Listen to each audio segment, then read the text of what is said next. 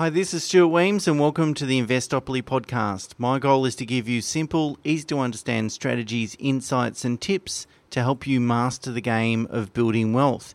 And in this episode, I'd like to talk about a research report that I have just published in respect to the performance of investment grade apartments over probably the last sort of eight to 10 years. Um, and the focus of the analysis has been really the Melbourne market. Um, but it certainly uh, is, uh, you know, the, the, factors that I've identified in the analysis um, certainly apply uh, to the Brisbane market and to obviously a much lesser extent the, the Sydney market. Um, but really, the observation uh, that I have made over the last eight to ten years is that apartments have generated uh, very little capital growth, whereas houses, uh, particularly again in Melbourne, have generated between say five to eight percent per annum of growth over that same period. And so, what I wanted to do is uh, sit down and work out okay, what are the factors that are contributing towards this performance?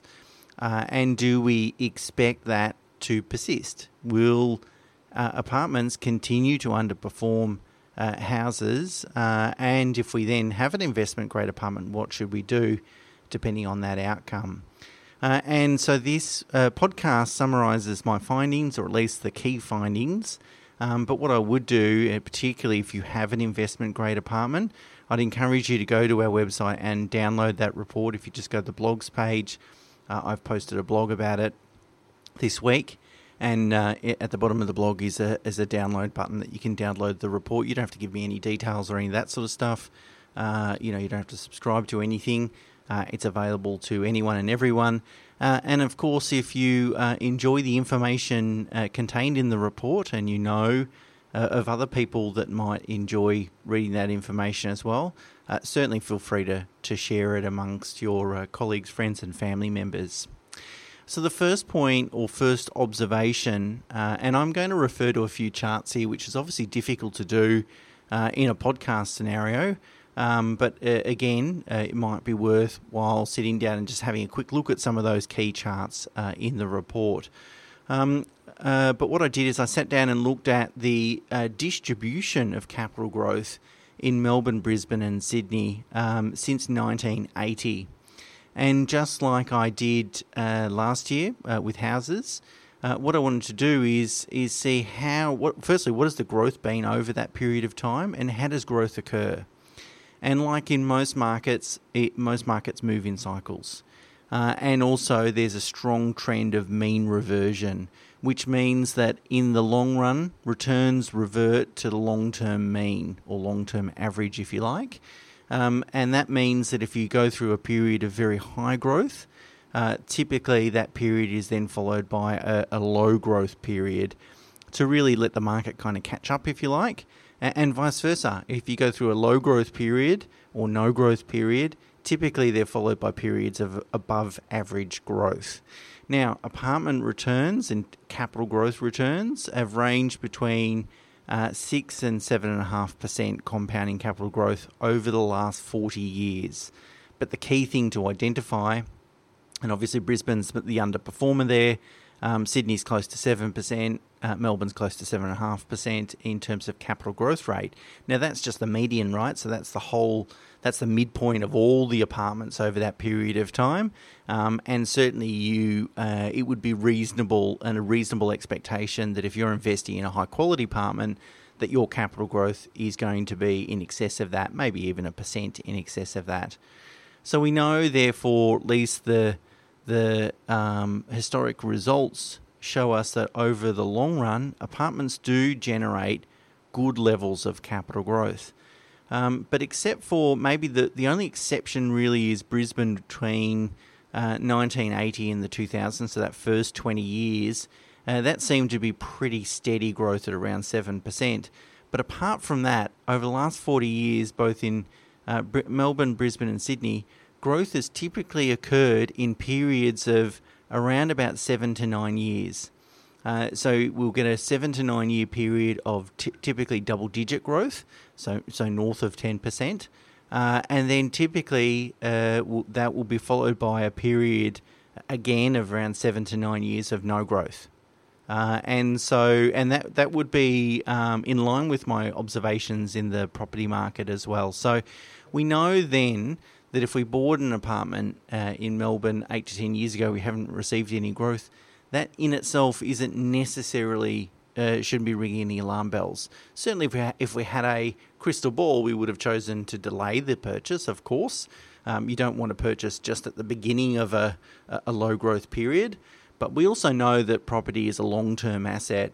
Uh, and uh, patient investors are typically rewarded. But obviously, if you've got a good quality investment grade asset, in the long run, you will be rewarded. No one will know when the, the distribution of returns will occur, but we do know over a very long period of time, periods of time, the reward is certainly there. Now, obviously, if um, property values have been appreciating at, uh, as I said, so six to eight percent over the same period of time, uh, then uh, there's two components to that, that are going to drive property values. The first one is capital improvement, so people spending a lot of money renovating, adding a third bedroom, doing things that really change the value of that asset. Uh, and then also the the second component is the underlying land value, and you would have to say that in the main.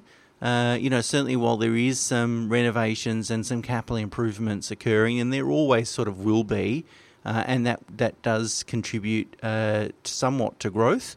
Uh, most of the growth is occurring because the underlying land value is changing, and so if the underlying land value is changing, then uh, by definition, apartment values also have to change. Uh, maybe to a lesser extent, you know, if the land value is closer to fifty percent, whereas a house land value is closer to eighty percent of the overall value, of course a house has more land and will appreciate faster, but there shouldn't be that dis- major disparity between growth rates of apartments and houses, particularly if we see, okay, there's demonstrable evidence that underlying land values have changed. Um, and so that means, uh, if we believe that, and I do, uh, then it demonstrates that apartments are intrinsically undervalued. And so I did an analysis, and again, I've got another chart. I did analysis assuming that you bought an apartment in Melbourne seven years ago for six hundred thousand, and today that apartment's worth six hundred and fifty thousand dollars. So, fifty thousand dollars of capital growth over a seven-year period. No one's going to be um, at all uh, happy with that sort of performance, and nor should you be. I mean, you don't invest in an asset uh, hoping that that's going to be the outcome. Uh, and then what I did is calculate okay, if that's intrinsically undervalued, what needs to happen uh, for that property to generate decent returns over a 20 year holding period? So another um, another period of 10 years, in addition to the, oh, another period of seven, uh, 13 years, I should say, in addition to the seven years that I've held it.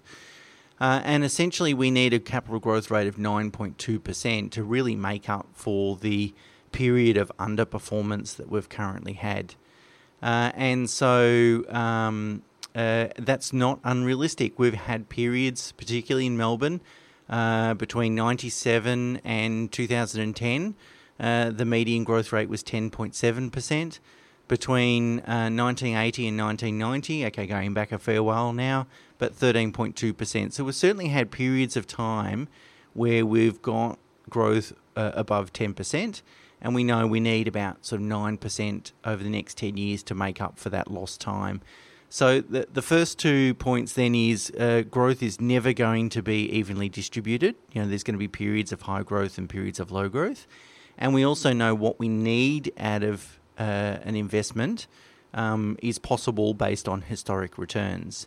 Now that now we've uh, established that, um, uh, which is really fundamentally um, there's nothing necessarily wrong, and we can certainly uh, achieve the returns that we want, even though we've got very little returns over more recent periods.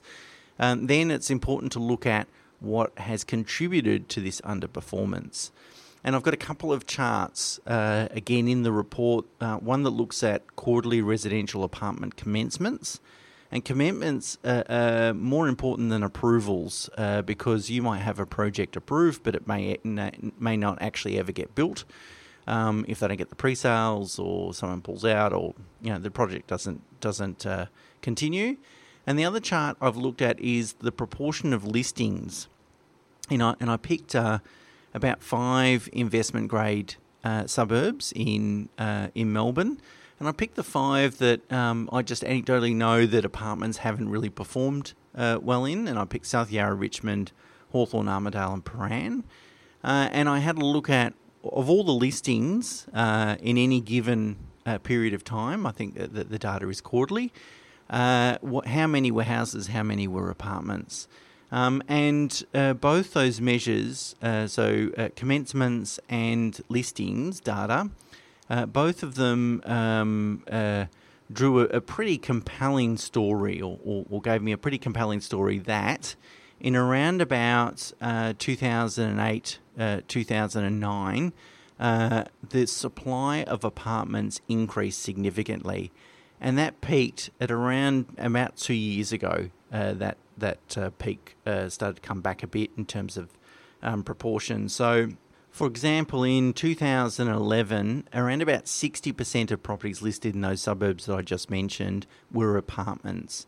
By 2017, so six years later, 78%, a rise of 18%, or nearly a third increase. Uh, 78% were, were apartments, and the, that has come back slightly now. It's about 75%. So we've certainly seen a massive influx of supply, uh, new housing apartment supply. Now, I guess the key thing is you can't change the number of houses in a suburb. I mean, you can if you do subdivision and so forth, but typically investment grade suburbs don't lend themselves economically to subdivision. That, that, that just the, the land value is just too expensive. So the numbers tend not to work. Uh, so in those uh, well-established investment grade locations, typically the number of houses uh, don't change. Um, but you can change, obviously, a number of apartments, and typically apartments are constructed on bu- busier main roads um, uh, just because again they lend themselves to you know a, a, a council granting approval in that situation. Uh, and a lot of those have been developed over the last uh, six, seven, eight, nine, ten years.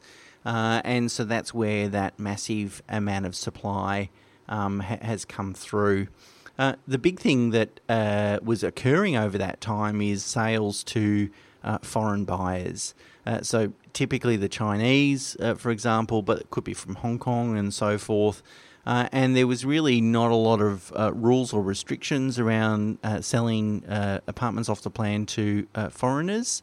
And in fact, a lot of residential developers really targeted that market. They would have people, sales teams on the ground in China selling apartments off the plan, and they would have projects that um, that would that were built specifically for that market.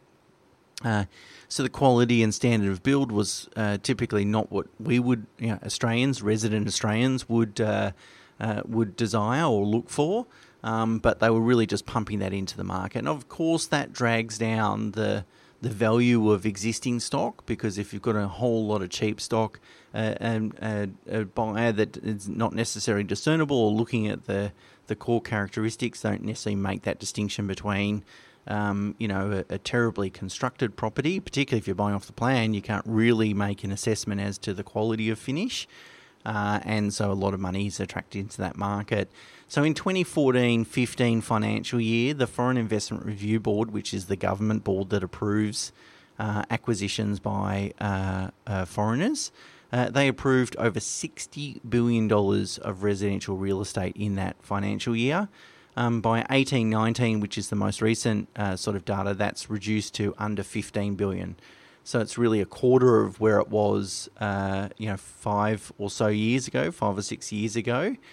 So foreigners aren't really creating a lot of demand uh, for for new property, and as a result, um, developers just aren't targeting that market uh, nearly as much. Uh, and in fact, in 2019, last year, the, the government introduced a cap on foreign ownership in any particular developments to no more than 50%. So again, you, if you're going to build something as a residential developer, you now really have to spec it for some for, for local purchases. Uh, and uh, that's going to increase the cost of apartments, increase the cost of construction because the finish needs to be higher, uh, of a higher standard. Uh, and so uh, that has two impacts uh, re- reduction in supply, a significant reduction in supply, I might add, of new stock coming onto the market. The fact that a lot of, or at least most of the um, e- sites that are economical to develop have probably been developed over the last uh, uh, 10-ish years, uh, and uh, also just the demand from foreigners has has reduced significantly as well. So all those things that played out over the last eight to ten years are no longer present in this market.